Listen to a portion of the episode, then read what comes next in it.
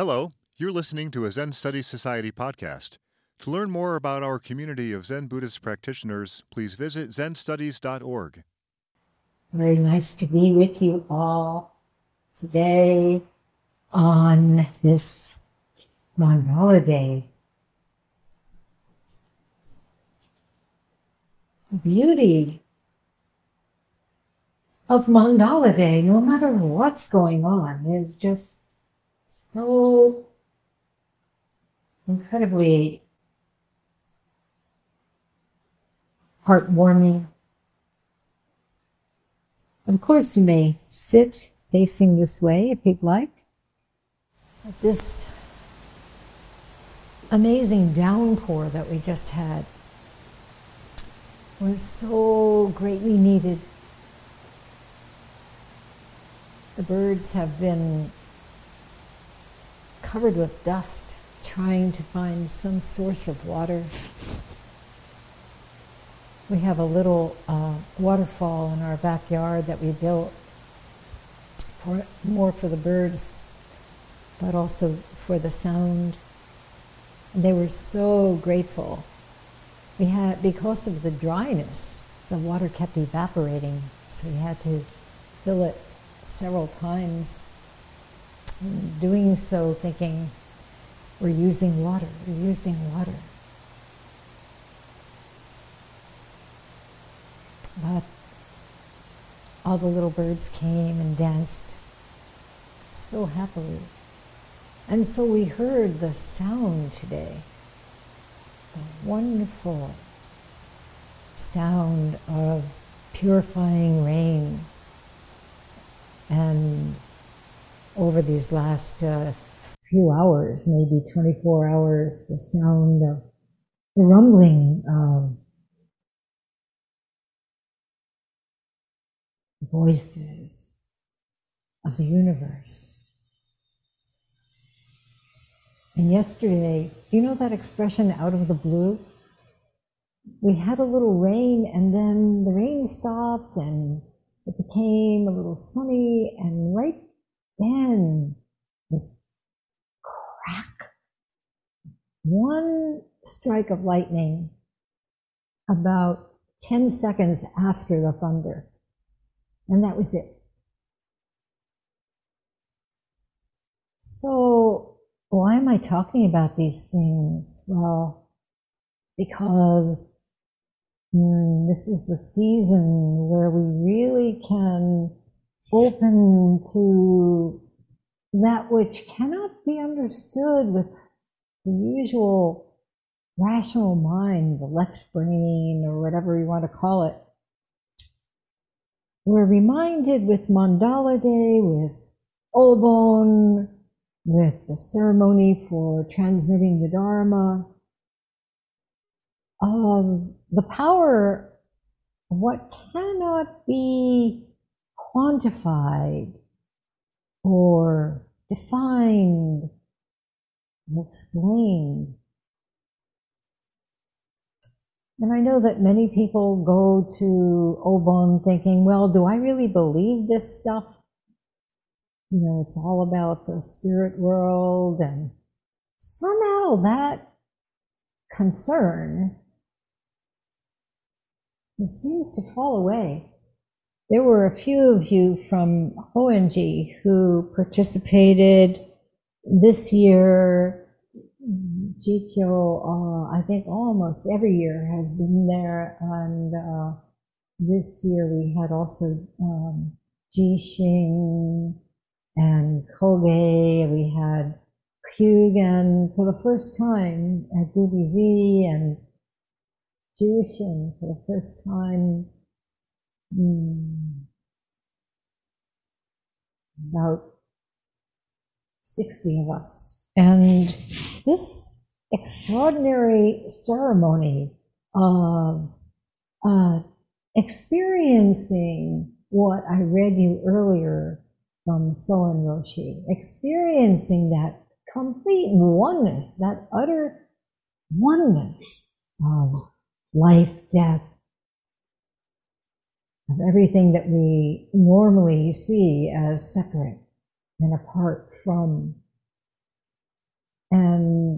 but can really experience it through the ceremonies of Obon. And this year we were blessed by a rare occurrence that has has happened before, and I remember it well, but this year for various reasons, including how difficult it was to bring everything together, how few people knew what to do, and how we really missed having Kimpu there, and all these things that somehow were distressing in some way. Once Obon started, all fell away, and in a way, because of the difficulties and the problems and the challenges and the uh, mistakes that were being made,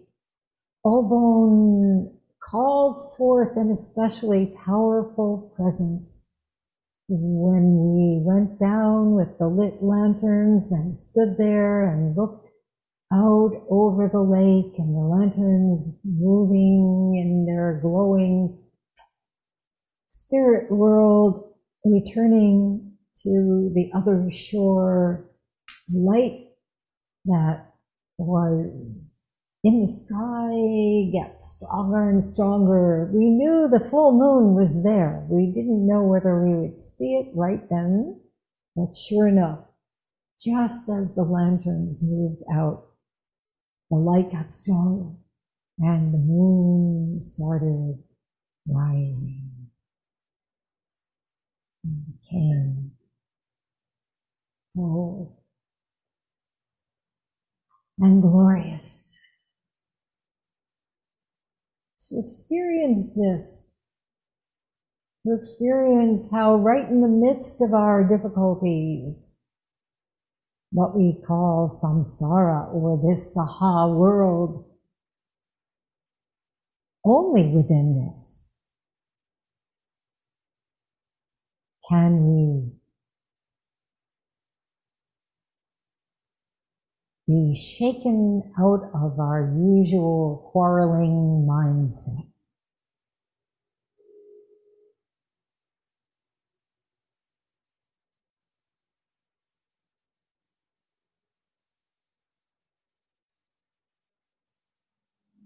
This kind of mystical and magical occurrence that happens always, that we're not in touch with, that we're reminded of at Obon, that we're reminded of at Mandala Day. Everything, all these great teachers, every single one of us, in this interconnected reality,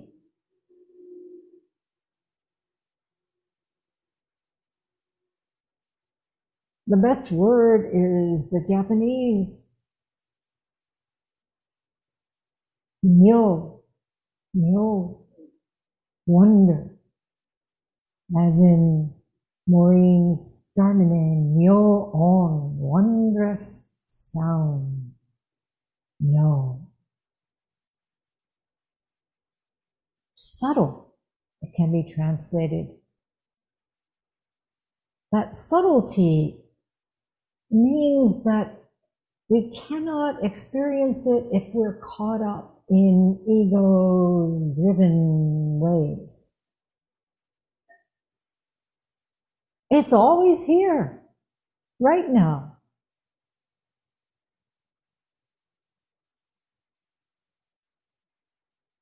You're probably all familiar with the story of a student who goes to a teacher and asks, how do I get into Zen? How do I enter the way? And the teacher says, do you hear the rushing waters of the stream? And the student says, yes. The teacher says, enter from here. Every moment if we don't lock on to that particular manifestation, right? Let's see it in everything. I'm sure everyone felt it during the thunderstorm, during the wind and the rain, the sound surrounding us. Every sound, not limited to a gurgling brook, of course. This siren, wake up, wake up. Do you think you have time to doze off in your life? No, no, wake up.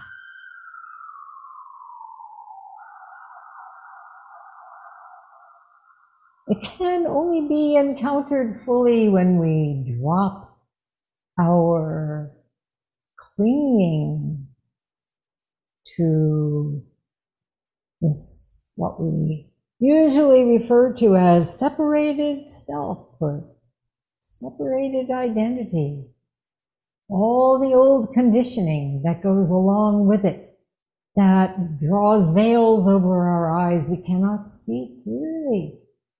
That somehow covers over all of the senses with the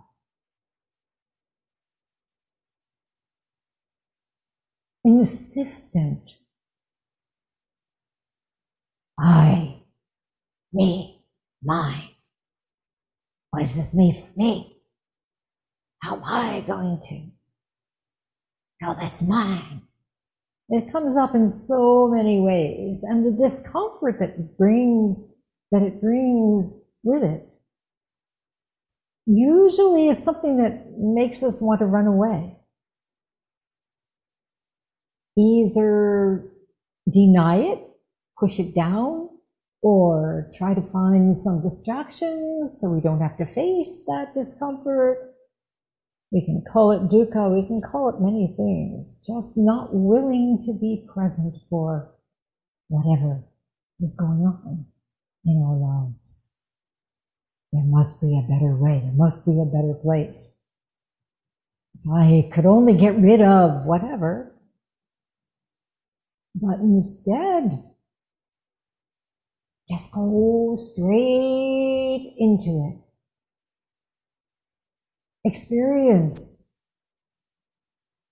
what it sounds like, what it tastes like.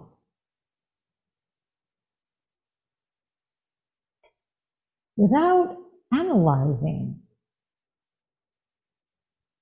So this is what we do in our zazen, to realize that everything that is conditional, that causes us suffering, is changing, has no permanence. Why do we believe in it to the exclusion of everything else that's in this moment? These old habits, as they say, die hard, right? And there's a lot of fear. What if we didn't have these habits? What if we didn't cling to what we have come to believe in as the self? Then what? So our practice is to go right into that then what? To sit in complete willingness to experience things as they are, which can only be done if we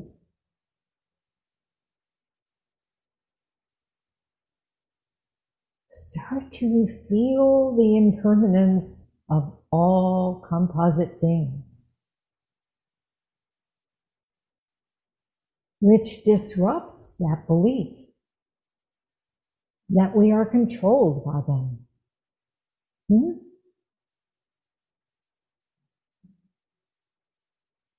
What is sitting, really, when you think about what we do on the cushion, but opening to that possibility that we don't know what's happening, that things as they are right now, right now, the things we have identified as problems right now are our biggest teachers, most wonderful teachers. This is where the practice in relationship with someone you live with, someone you work with. Very few of you are absolute hermits, right? Every now and then you go out, you see someone, and you get irritated. Yes? That's all that we can say about relationships. We go out, we see someone, and we get irritated. Some of us don't have to go out to be irritated. And so that's where the great teaching lies. We can really open to this and see it as the teacher we need.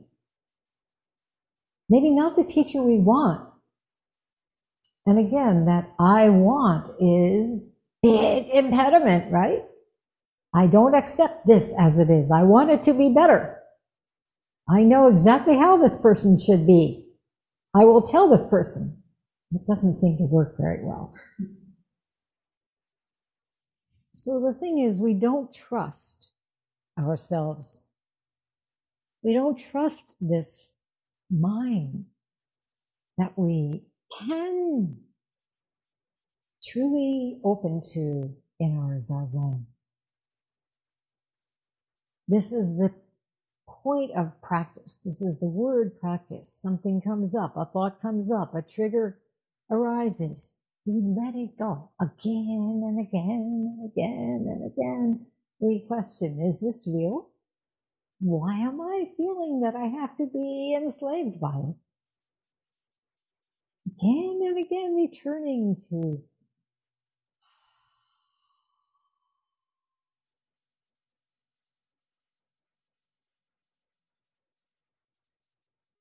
what we think matters doesn't matter.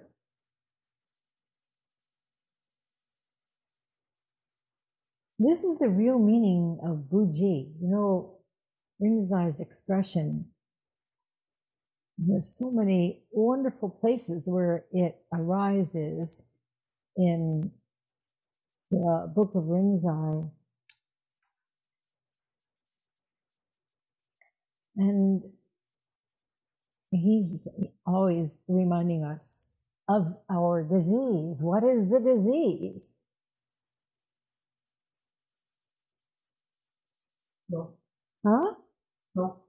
Lack of self-confidence. Lack of trust in true self. Instead, believing in this concocted self that's based on all the patterns, all the conditions. He says, if your faith is insufficient, you will keep on wandering in confusion. We don't have the trust in our own true self nature. We will be gripped by everything that arises and run by it. He continues, you will be controlled and led around by others. You will not find freedom. And he ends, is there anything you lack in your everyday activities? The six rays of divine light never cease shining. This is another way of saying nyo. Another way of saying Mandala Day. Another way of saying the spirit world is revealing right here now. Whether we call it Obon or whether we call it just coming and sitting down and shutting up. Right here, right now. Never cease shining. If you can understand in this way, then you'll just be a person of Buji throughout your life. And this Buji I really encourage all of you to read the translator's introduction that Eido Roshi wrote on his section on Buji, because it's very, it's very helpful in refraining from getting caught in the dualism that I've been talking about, that Solon Roshi said in that journal entry. And he asks, you may ask, if Buji implies doing nothing, then why do we have to practice? Isn't doing nothing in the usual passive sense of the phrase enough? So this is a question that all of us struggle with, because we know that we are called upon to respond to circumstances with clarity of mind. And paradoxically, that clarity of mind is bodhi. Having no fixed thought about it, having no preconception about what our response should be, coming directly from the wisdom mind of our zazen, and being open to whatever has arisen. Therefore, being able to respond appropriately, not out of some, you know, view or opinion or controversy that we've gotten engaged in. I want to end with um, something that just happened. I had a student at anniversary session who had a really remarkable, deep experience, Kensho, and was so happy. He couldn't wipe the smile off his face. Just so happy. No matter what. Next day, pain. Just kept smiling. The next day, dropped his food. Just kept smiling, no matter what. And then the other day, uh, he came for jokes on Zoom, and he still was smiling. But then he said, I'm just a little worried. I said, why? He said, well, maybe I'm becoming complacent. So this is what Rinzai is getting at, right? You don't trust in this opening to who you truly are, which is all of it. This light that keeps shining, shining through, shining through, this radiance. Then you think, oh, well, maybe I should be trying to make it something more. And that, of course, is, is something that is part of our conditioning. What is effort? Well, I'm not making enough effort. I'm sitting here in bliss. Shouldn't I be making an effort? So th- these are the funny things that happen. But what I told him was, just go to this gesture of oneness and feel gratitude. That's all. No need to weigh it. No need to make a new effort to make it more or to keep hold of something you can't possibly grasp. It's far beyond. You are far beyond. This is the point. It's not something out there. It's within you, right? This is it. So, no gaining idea. No sense of, okay, now I got something and I better get more. It's really ridiculous when you put it that way, but understandable, understandable. And this really very important point no judgment, no blame when your mind starts taking you into these places, okay? Just return to the breath with a grateful heart. That's all. No need of anything else. So today is also our Hoengi annual meeting this afternoon in a few minutes. Do you know that it's been fifty years since this group started in a little room at Syracuse University? Who would have thunk it? Yes, when we found this place and established this beautiful Zendo and did all of this, okay, nineteen ninety-six, and had our formal opening, we had a sense of the impact. But this is really what I'm talking about, the subtlety. fifty years ago, a few people sat down.